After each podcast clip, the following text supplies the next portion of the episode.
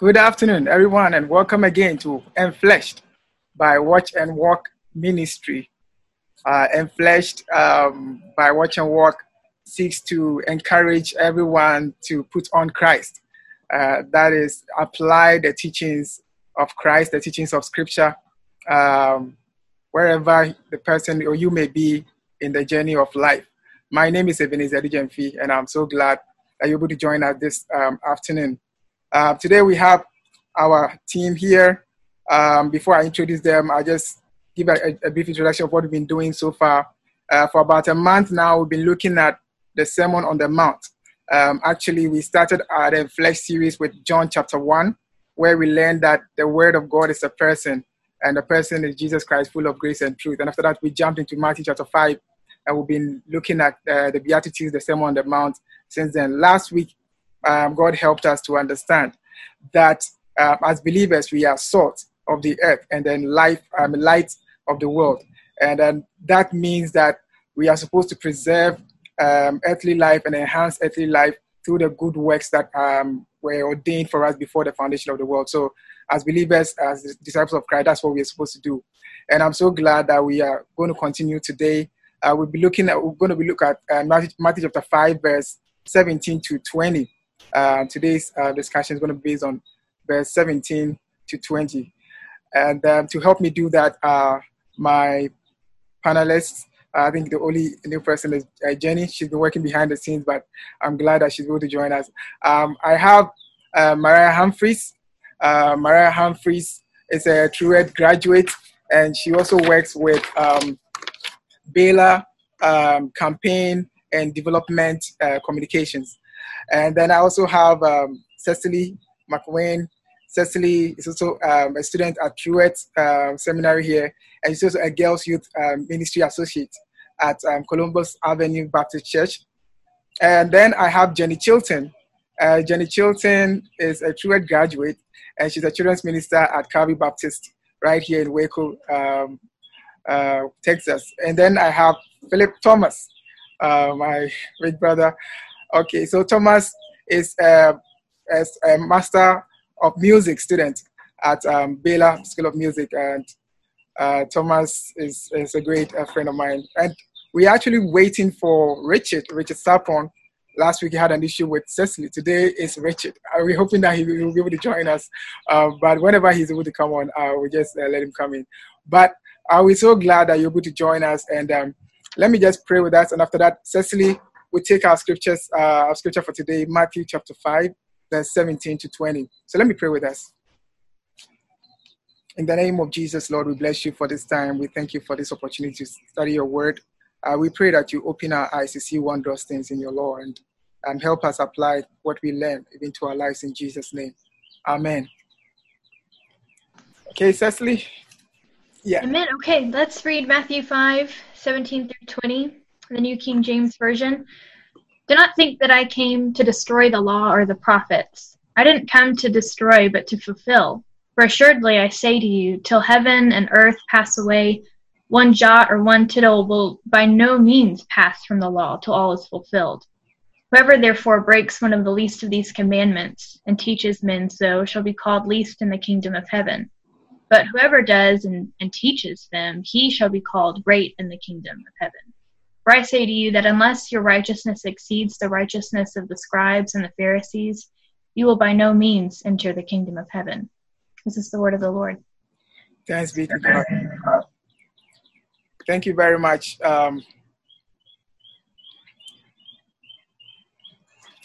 thank you very much for that um, reading, um, Cecily. Now, I'd like to start with Mariah. Now, let's look at verse 17. Um, Jesus says that, Do not think that I came to destroy the law or the prophet, but I did not come to destroy, but to fulfill. Um, help us understand what does that statement mean, especially with regard to the distraction and fulfillment. What can you tell us? Yeah, so we're we're coming out of um, the identity portion of the Sermon on the Mount, right? We've done the Beatitudes and we've talked about um, Jesus has declared who we are. Um, and so now we're entering Jesus's view on the law and the theme of righteousness, basically, being morally correct, um, begins to come into play here. and so for the author of the author of Matthew to make sure um, it's kind of important for him to point out that Jesus was not here to destroy mm-hmm. um, or remove the law, because um, that's very important. So he was making sure that the audience knew that um, he was not a false prophet, and rather someone to complete the law, and so his divine intent of the Torah in this space. Um, but I thought one of the um, interesting things about this passage, about this verse specifically, was Jesus saying, "I have come." And so this is not um, anything else but a, a, declaration. This is a statement, and he's mm. confirming um, that there's a mission and there's a purpose that he is here for. And so Jesus is um, to be here for a reason, and he is the promised prophet that the scripture um, talks about. And that's important when we're talking about an audience um, of uh, Jews and and just and Greeks as well, but um, Jews know the law and they've been living by it. And so this is important to be able to talk about the intent and the reason why Jesus is here. Um, for us, you know, today, obviously, we know that he was there for that reason, but at the time, it was important for him to be able to point that out. And so the author of Matthew does a really good job of um, declaring that Jesus is on a mission here.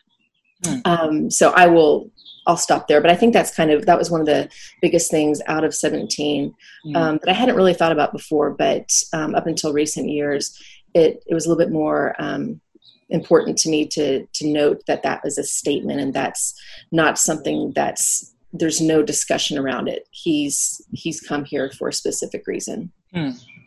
He's come for a specific reason, and that reason is to fulfill um, the law. Um, Jenny, yeah. So when I was reading this verse and looking at it and kind of picking it apart, um, I think probably the first thing that stuck out to me was this phrase, the law and the prophets. Um, and it makes me think of immediately Matthew 22, 34 through 40, where Jesus is questioned by the Pharisees and asked, What is the most important commandment? And he says, he quotes from Deuteronomy and Leviticus and combines those two sections and says, Love the Lord your God with all your heart, soul, and mind, and love your neighbor as yourself. And so I think that these verses about fulfilling the law and what that means can sometimes be kind of confusing or hard to wrap our minds around. What does it mean to fulfill the law? Um, but I read this and I like I said, immediately connect to those other verses at the end of Matthew and think about it in terms of this is not Jesus saying that he has fulfilled the law, so we no longer have to worry about it. Instead, it's Jesus saying, Look, this is the fulfillment of the law that you love God with all that you are, your whole person, your whole being, your whole spirit, and that you love your neighbor as yourself. You've made it too hard, in essence. You've made it all these these other things and you have forgotten what's at the heart of the law. And so when I read this, I, I hear Jesus, first of all, speaking with power and authority. Mm.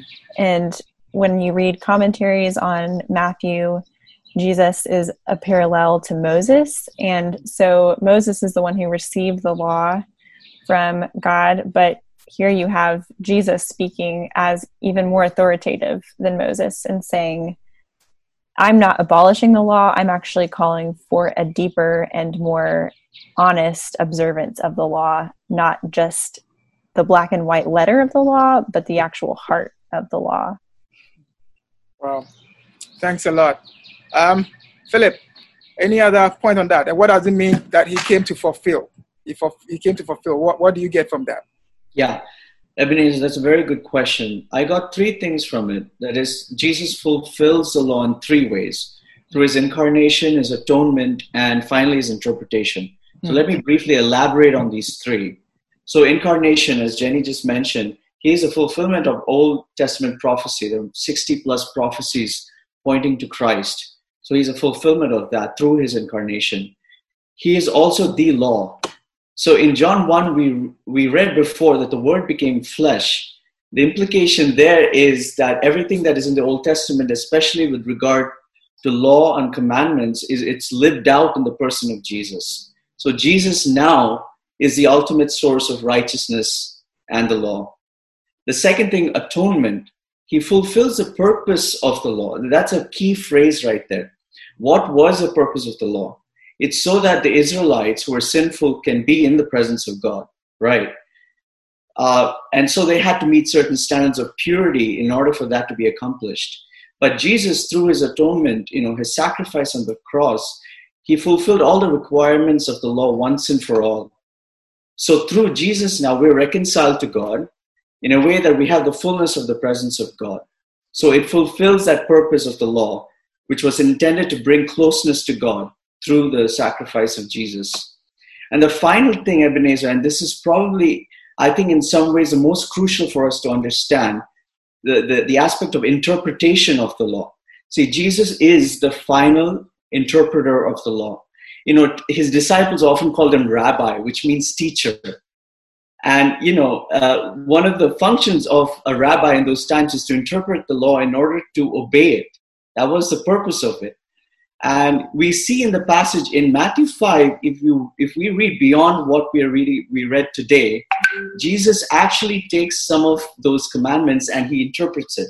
So he, he takes the commandment, you shall not murder, and he interprets it to say, even if you have anger, that is sin.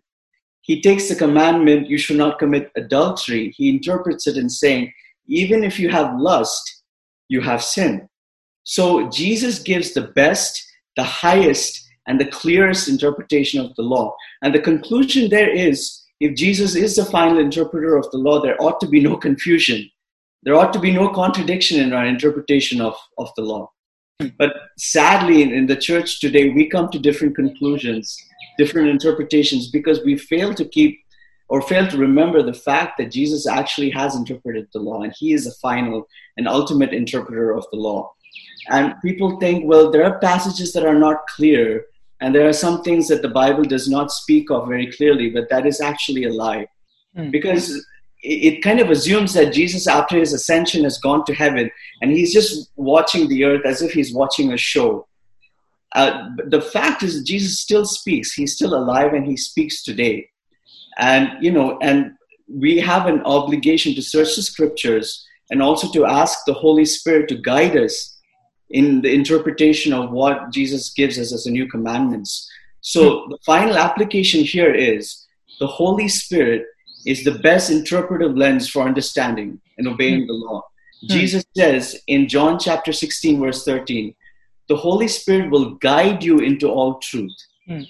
And you know, the Holy Spirit convicts us of sin, which implies that He helps us discern right from wrong. Mm we may have differences in practices and doctrine, but when it comes to morality, we ought not to have differences in the church. Mm. That's God's plan for us. Mm. Jesus prayed for unity in John chapter 17.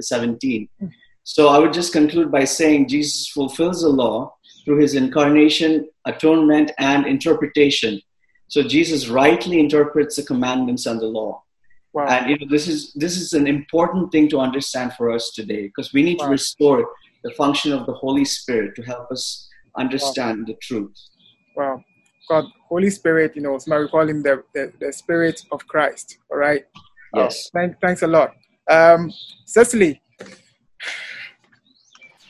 Gosh, I feel like it is so well it's been, been covered. Um, no, I can only affirm really what what everyone um, has said, and and I think that to kind of zoom out a little bit is I, I always like to remind us that Matthew, we're going to keep finding this um, happening in Matthew of bringing us back to the Old Testament and so strongly connecting um, the the testimony, the work and life and practices of Jesus with what's happened in the Old Testament. These are not two disconnected testaments or covenants. These are uh, Jesus is the conclusion, the great climax of everything the Old Testament has been leading up to, and so um, that's just something for us to keep seeing. We're going to find that, especially in the passage we're covering today. Um, but really, as you continue to read the book of Matthew, that's why this this sermon is so pivotal for the whole message of the kingdom of God. Is is that this is really setting the stage for as we read the Gospels, even outside of Matthew, this sets the stage for for the, the kind of the grand connection of of the testaments. So yeah, thank you everyone. Those were such helpful. Yeah, very deep, deep, things there. Uh, thanks a lot. Um, yes, and then what I, I can just add, as I said, just affirming all that you have said. And I looked at the original language of destroying the law. Like I've come, I have not come to destroy the law. And one one interpretation or explanation that I really liked was this idea of um, it's like this dissolving or uh, disun- disuniting something that has been united already. Um, and that is one thing that really struck me that this is this is one this is one law one law of grace and truth. This is one law of righteousness and peace. This is one law of the law the love of god. I mean the commandment of the lord. And we we we we, we stand a risk of disuniting it or dissolving it or kind of um, using it, you know, abusing it if we do not let Jesus be the center of our interpretation. And I, I thank I, I, thank you very much for um, those comments. And one one other idea about even the fulfillment. I mean, in original language, what I, I also saw was this idea of making complete, uh, making perfect. Uh, making the word, the law perfect, and that, I think Jenny talked about it. This idea of establishing or restoring its original intent, and I think um, uh, Philip also mentioned that uh, when, we're looking at this, uh, Dr. Garland, our own Dr. Garland, uh, he wanted to be part of it, but you know his internet couldn't help him. But, but he sent his comment, um, his uh, commentary that he wrote on this part, and I, I just want to read part of it concerning the fulfillment of the law. And he said that uh, Moses, prophet, Mo, Moses prophesied that God would speak anew through a prophet like himself. That is Deuteronomy 18. And Matthew presents Jesus as the promised prophet who fulfills the long awaited promise of scriptures. Uh, but fulfillment also implies transcendence. When Jesus appears as God with us, the center of gravity shifts to him. The law and the prophets remain valid, but Jesus is the canon by which to gauge obedience to the scripture and its sole interpretive guide. The so called antithesis that follows, that's from 21 to 48, made it clear that Jesus is the key for unlocking the meaning of the law and prophets.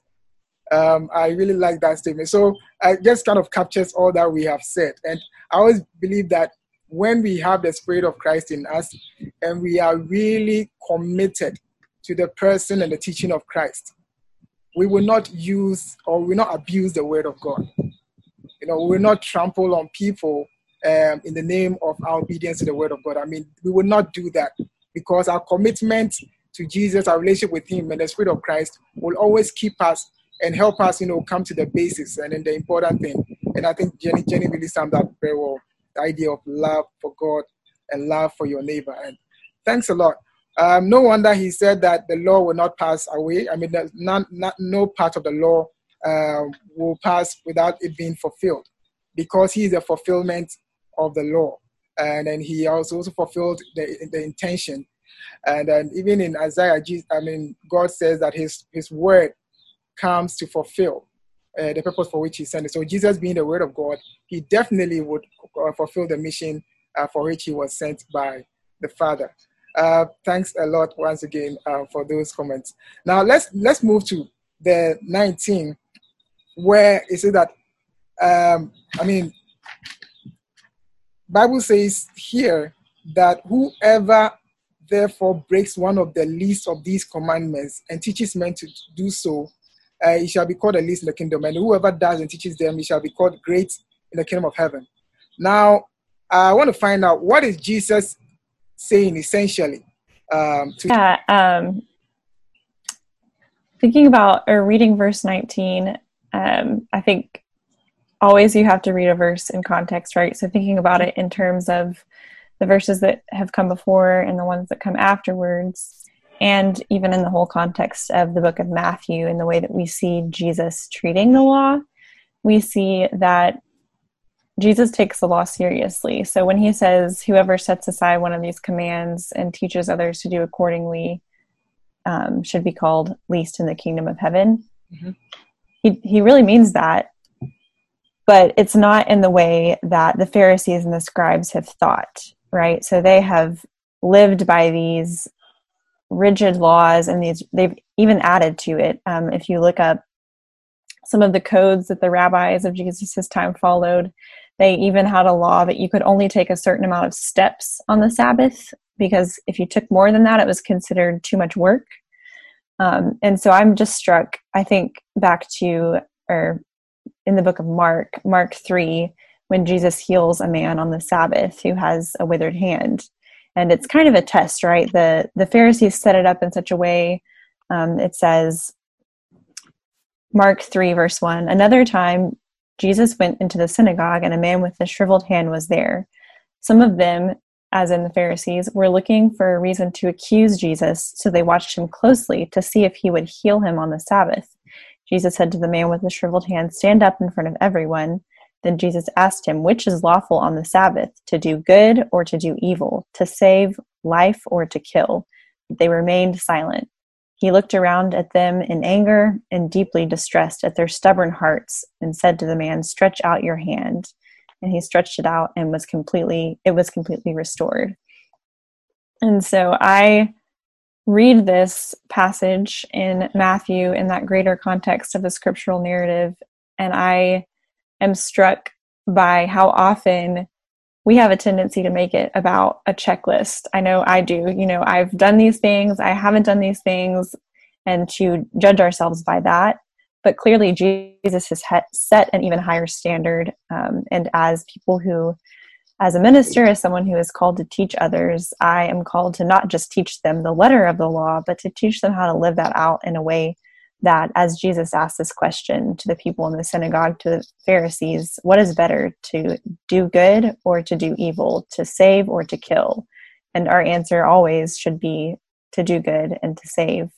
Um, and so when I read this verse, it seems like it would be very clear that Jesus is saying, you know, follow these laws to the letter. But I think that there that if we read it in the bigger context and even thinking back to verse 18 about not a bit of the law will be abolished um, i think of it in terms of this more holistic and healthy and living law instead of this dead and kind of skeletal law that the pharisees have been following.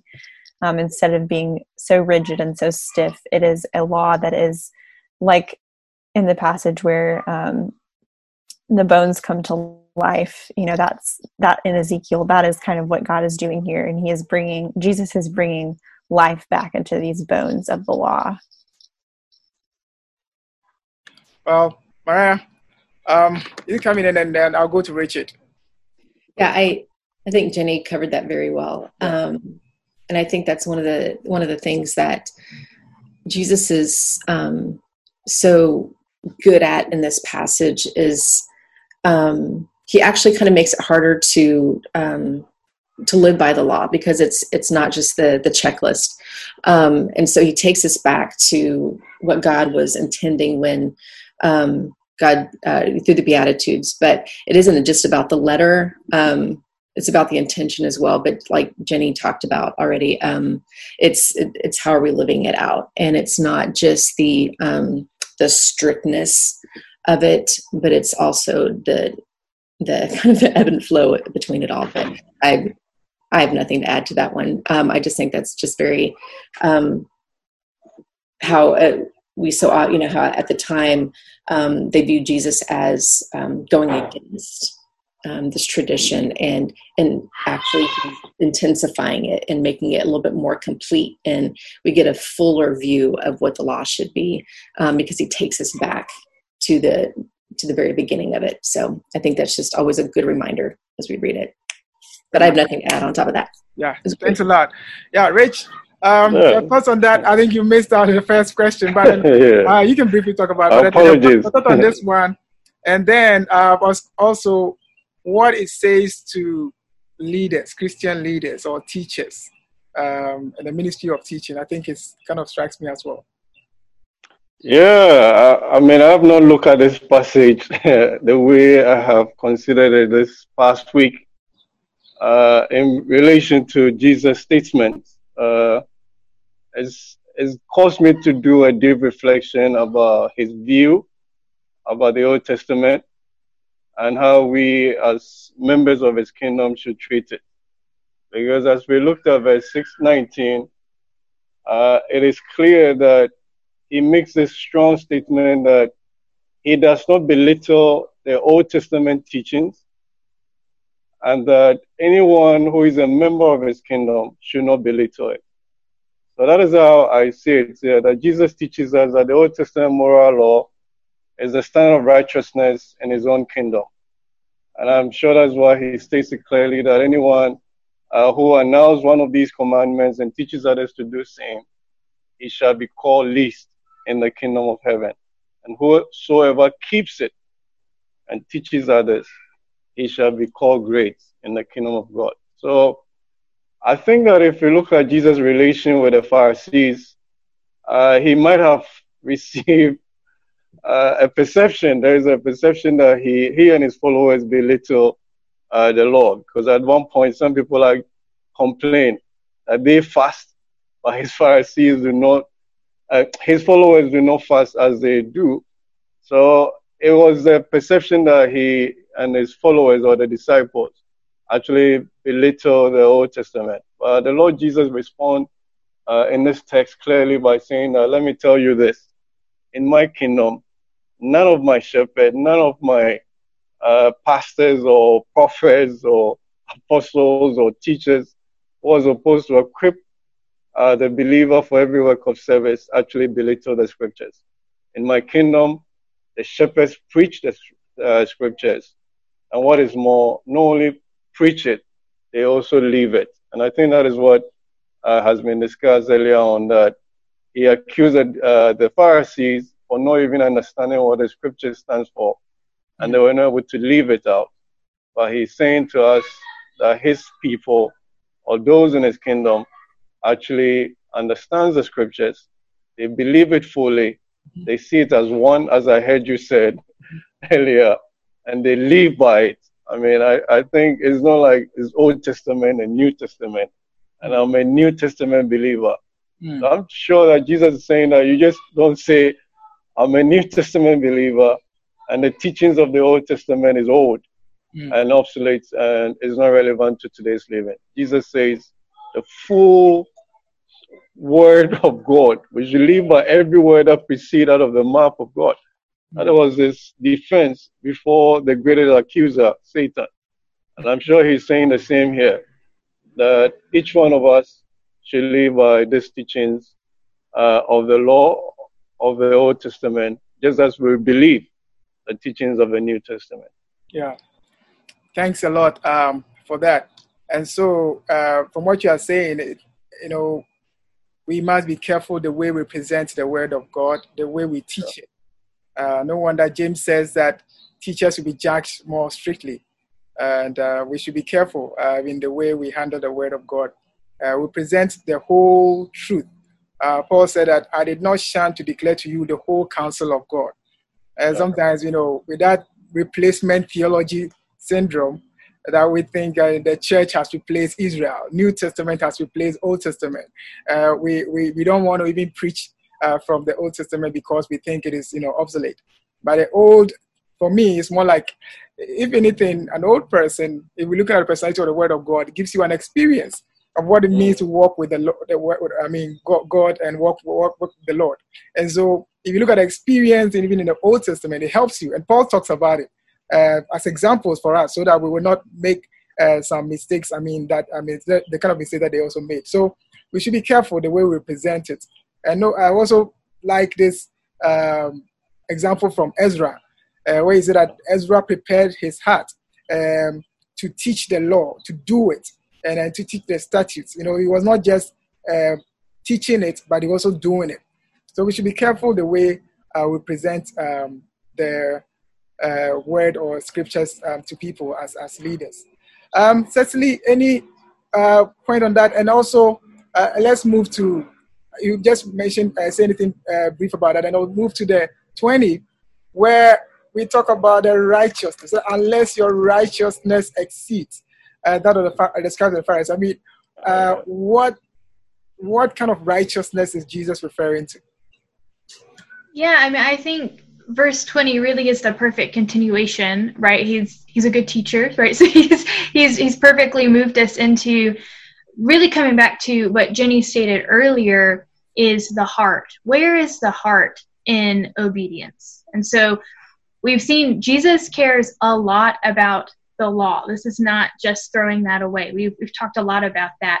And I think the, the righteousness, the going a step further that he continues to have problems with, we've seen examples today um, beyond the passage we're dealing with. He continues to have these problems with the, the Pharisees of they're so concerned about the form, right, of like the the obedience to the exact letter that they forget maybe the essence of the law. What was this supposed to teach us? And so, where is my heart when I'm obeying a law? When I'm listening to even instruction? Like, am I thinking about, okay, so it literally says to wash wash people's feet. So this is an example I have a lot actually with young students. Is that they say, well, what like what am I supposed to do with that? And some churches will even I know meaning to probably be really artistic and and beautiful, but will have even like foot washing, feet washing services try to like you know show a great example and artistic illustration of when jesus washed his disciples feet and say oh look this is a good thing for us to do. And yes that's a great an example of a, a, a message jesus is teaching about the person in power is actually the one who serves right? Wow that's a great example. But does that mean so i literally when i invite people home i need to wash their feet or i'm disobeying jesus or like that's how i obey jesus again, that's a nice thing to do. And as as far as an artistic example goes, is wonderful. I, I definitely enjoy seeing those in church services. But I think the the righteousness, the heart part of following the law or of, of even trying to learn what it means to be obedient to to the kingdom, to the the message that we receive from Jesus, is that what is the essence of that message? Again, like I stated earlier, it's that if I'm the person empowering my community, then it's not just about people being nice to me and like making the system work so that we're nice to the people who we think we're normally nice to but the person you would least expect to be a servant. That's that's the person who's a servant. So um again just a, a quick example is like i have um a lot of a lot of students always asking me like well how how do I show kindness? Like, how do I help this friend? I don't see anywhere in, in the Bible that addresses my situation right now. So, well, maybe not. Maybe not exactly like you having a tiff with a girlfriend. Maybe that's not exactly letter for letter covered in the Bible. But what have we learned about the essence of the stories of the of the gospel? Is that is there something kind that you can do to, to share a word of encouragement to somebody? Can you share the hope of the gospel with somebody? Can you meet a need? Can you be a good friend? Okay, go go do those things. That will always be the right thing. Loving God and loving your neighbor, those will always be the right thing to do. So even though I don't have the exact example or the exact word of the law covered for me, I know the essence of the message. And so I know that obedience to God and to the law is not to know exactly what to do so I can check it off and then especially so I can point out when other people aren't doing it. That's that's kind of our main tiff with the Pharisees that I'm being righteous and you're not and here's all the reasons why. I can show you the list of how like what righteousness is and what it isn't and I can maybe use that against people.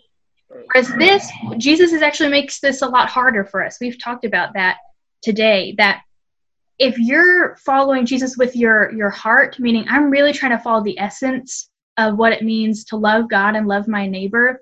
I mean, sometimes I'm not going to know the exact right thing to do, but I'm going to trust God lead me, help me to be faithful even when I don't know what the right answer is. And if I'm wrong, teach me to do better.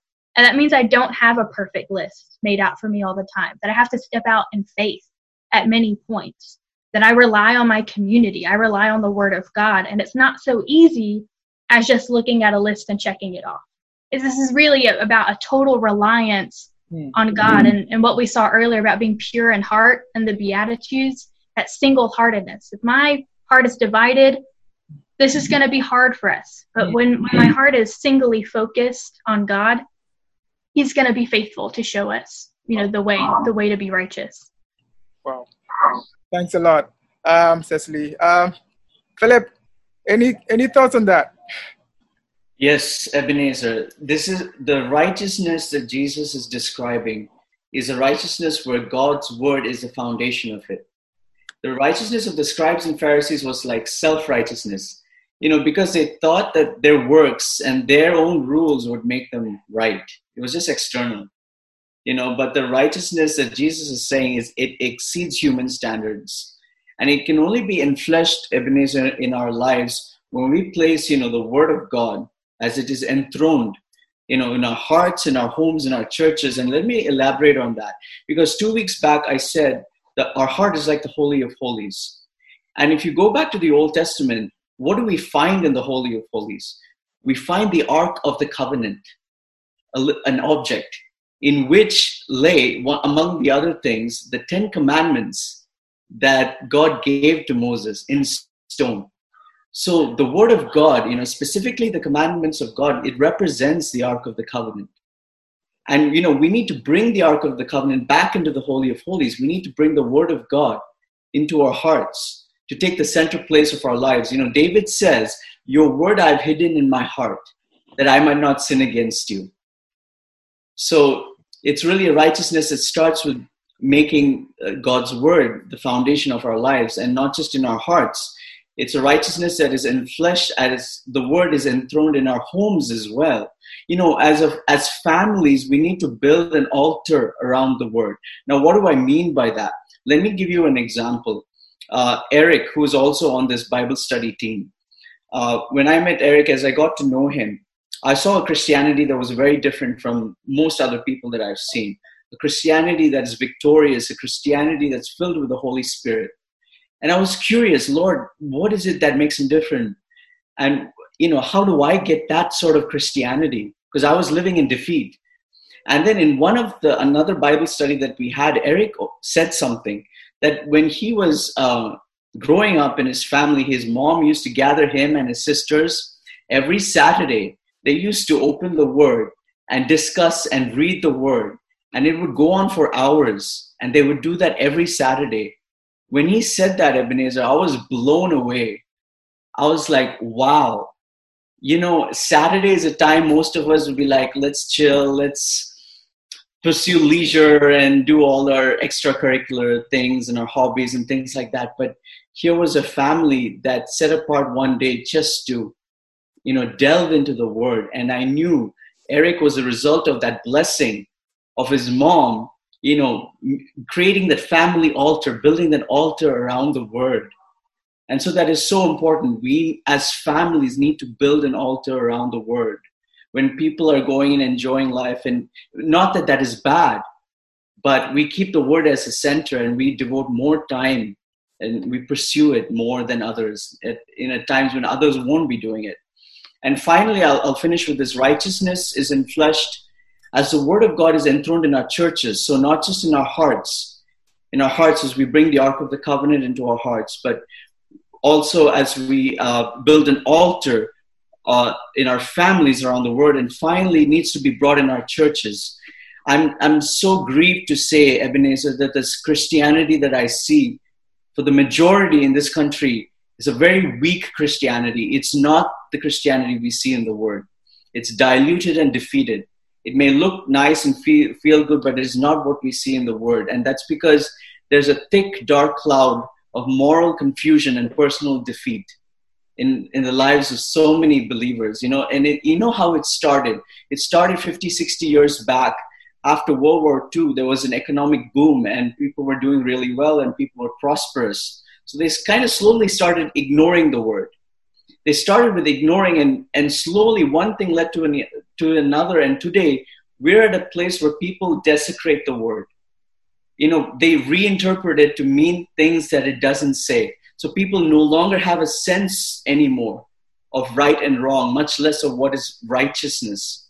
So reading the bible and taking it you know at face value it has become an archaic sort of idea but that is how you actually understand the word you know so we need to bring the word of God in its purest form back into the churches yeah. and let Jesus be the final interpreter and let the Holy Spirit be the lens. Hmm. You know, I firmly believe, Ebenezer, that within the pages of this book, you find all the solutions to life's deepest problems. Hmm. You know, depression, addiction, brokenness, hopelessness, sickness, whatever it may be.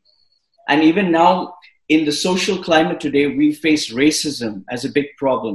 The world's answer is social justice, you know, but that is that is like putting a band-aid on a deep flesh wound.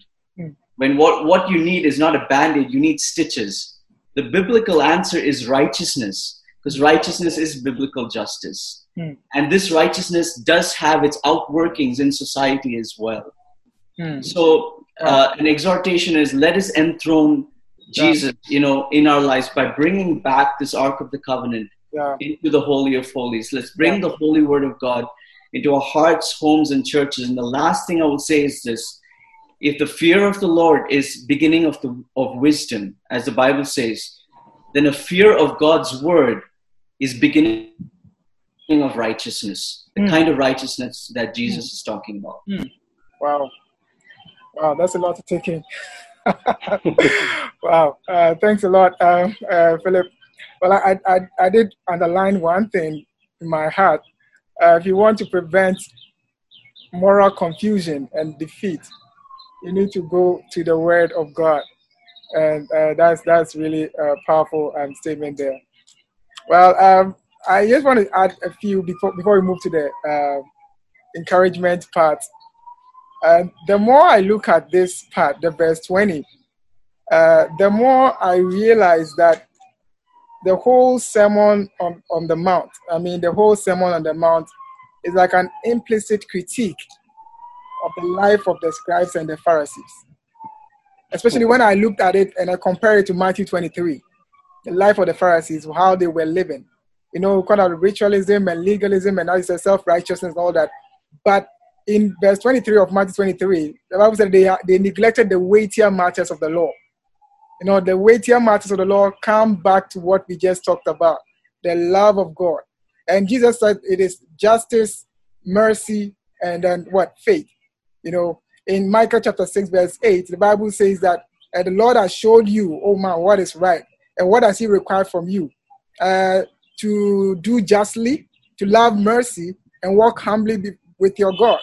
So the same idea that Jesus mentioned, I mean, in 23, uh, verse 23 of Micah 23, we see that uh, in Micah. So justice, mercy, and then humility or faith, all you know, grounded in this love of God and love for a neighbor that we're talking about. So you see that I mean, it's very important that if we, we want our righteousness to over, uh, supersede or transcend that of the Pharisees, I mean, we need to go to the heart uh, of that righteousness, and that is really how we understand. That we get into a relationship and then we and that we let jesus you know come and then be the leader of our righteousness. That, that's how we, we get to understand what he's really trying to say. Thanks a lot uh, philip. Now uh, we, are looking at um, all that we, we, we, said i mean all said and done. Uh, how how do we encourage those of those who are listening to us? How do we encourage um, ourselves um, based on this uh, lesson. Uh, Rich, what kind of um, encouragement? How does it speak to the situation of the world right now? I think Philip has done a very good job, but um, let's let's try and see what, what, how we can round it up that way. All right, I thank you. I would say that it is it is not just what we do, but it's what we are that is important. Uh, and Jesus is clearly pointing out to us that the life of mercy, the life of purity in the heart, and the life of being a peacemaker is at the core of who a disciple of his is. Uh, so we can be like the Pharisees of trying to quote all the passages of scripture. We can be like the Pharisees to let the world know that we give a lot to support the church. We can be like the Pharisees uh, by letting everybody know that we seem to be obeying the, bo- the word, but we actually lack meaning and substance. Uh, but but as a, as, as, a, as a heart, that is a key part of this. And for me, I think that is what Jesus is speaking to, because even in verse 20, when he talks about righteousness, following that are six key illustrations that he gives us uh, about what he means by that righteousness that surpasses that of the Pharisee. And that righteousness clearly is a life of mercy, is a life of being a peacemaker, and is a life of being pure in the heart. And that is what the world is looking for in the church. They want to see the beauty of Christ in the church.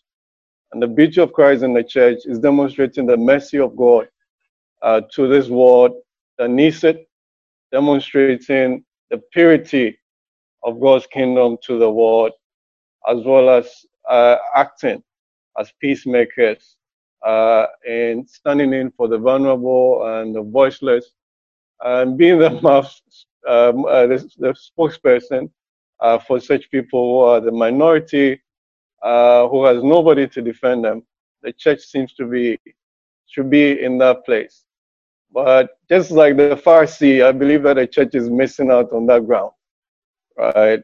We are rather putting burdens on people rather than helping them uh, relieve them of those burdens and pointing them to Christ, uh, who can truly give them rest that they are so dearly need. All right. Jenny?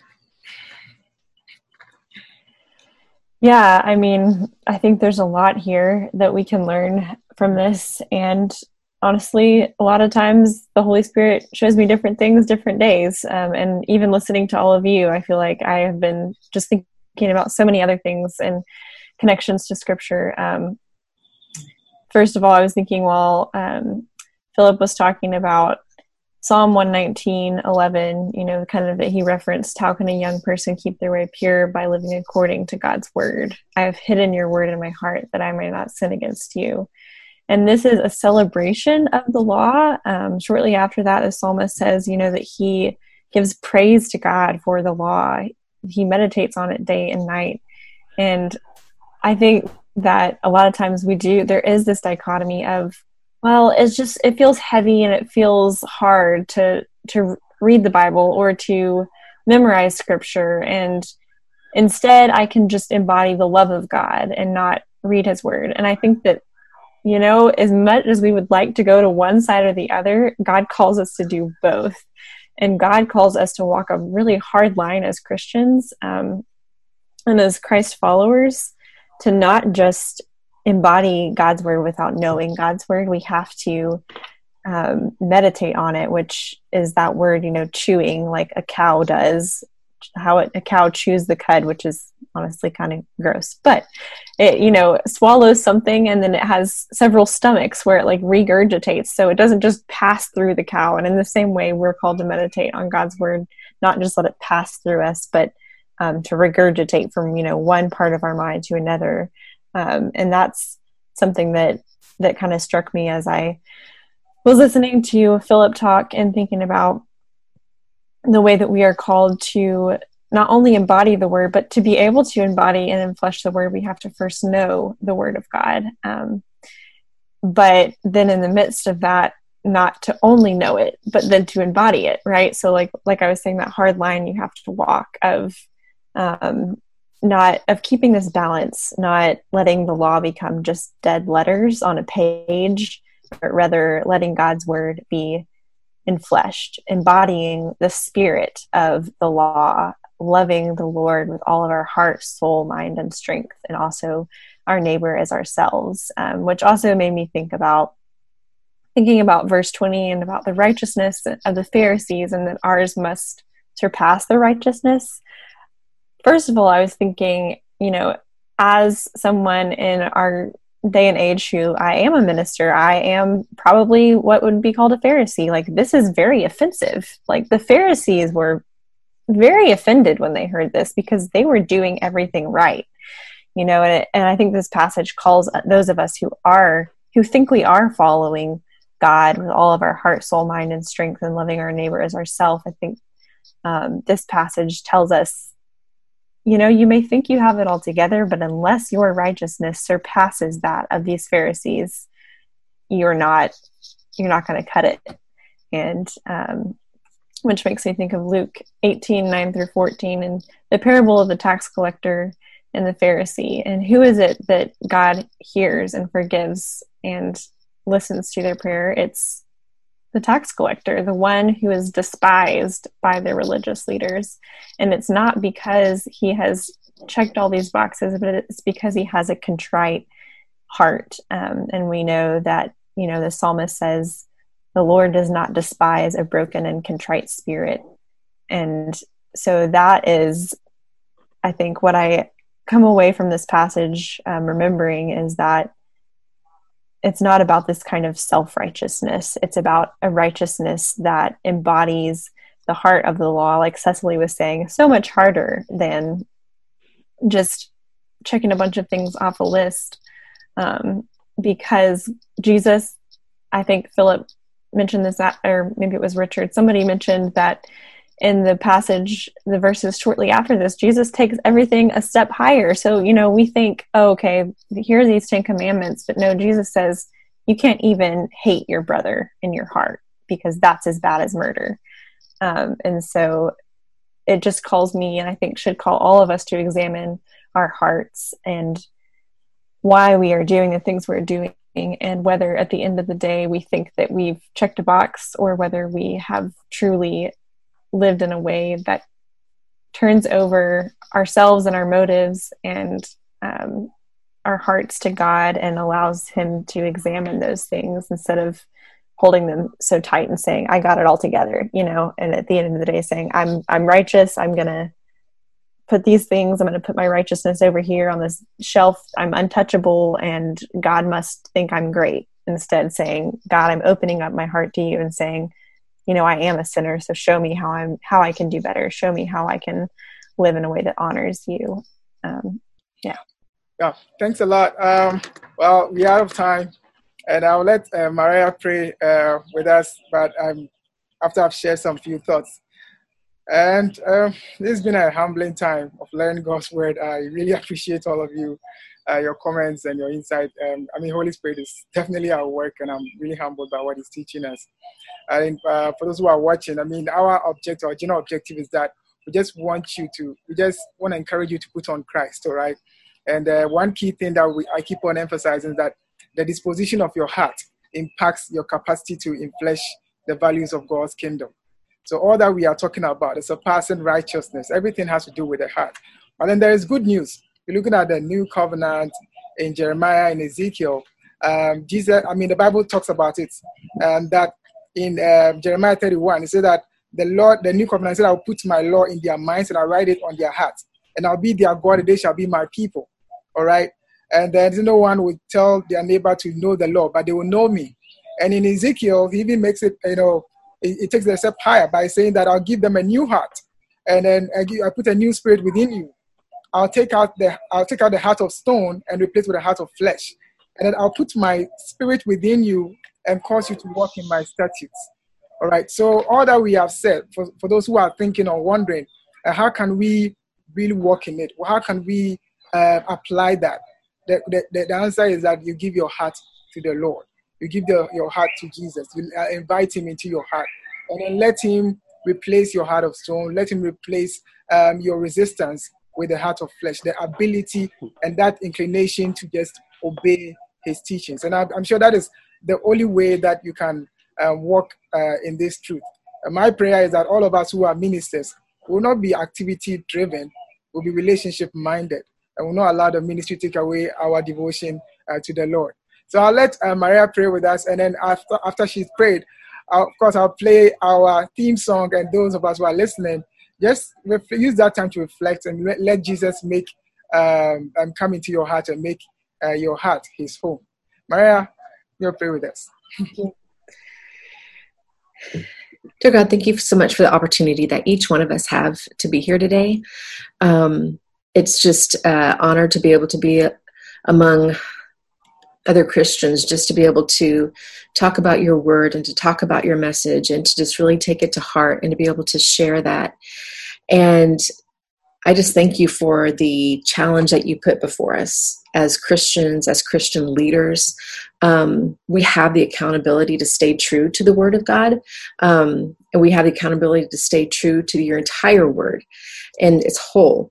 Um, thank you for the benefit that we have for the presence of the Holy Spirit to be able to guide and to counsel. Um, but thank you just so much for just bringing us down to a level that we can understand these words and be able to um, make an impact in our influence, in our sphere of influence, and be able to take these words and make them applicable to our surrounding and to our environment. Um, thank you so much. Keep working in our world. We are a broken, broken world. And so I pray that you continue to um, show us where we have been wrong and show us where we have not um, kept true to your word completely. And I just thank you. I'm honored to um, have you in my life. And I just, I'm thankful for Ebenezer and this path that he is taking and encouraging us along this path. In your precious name that we pray. Amen.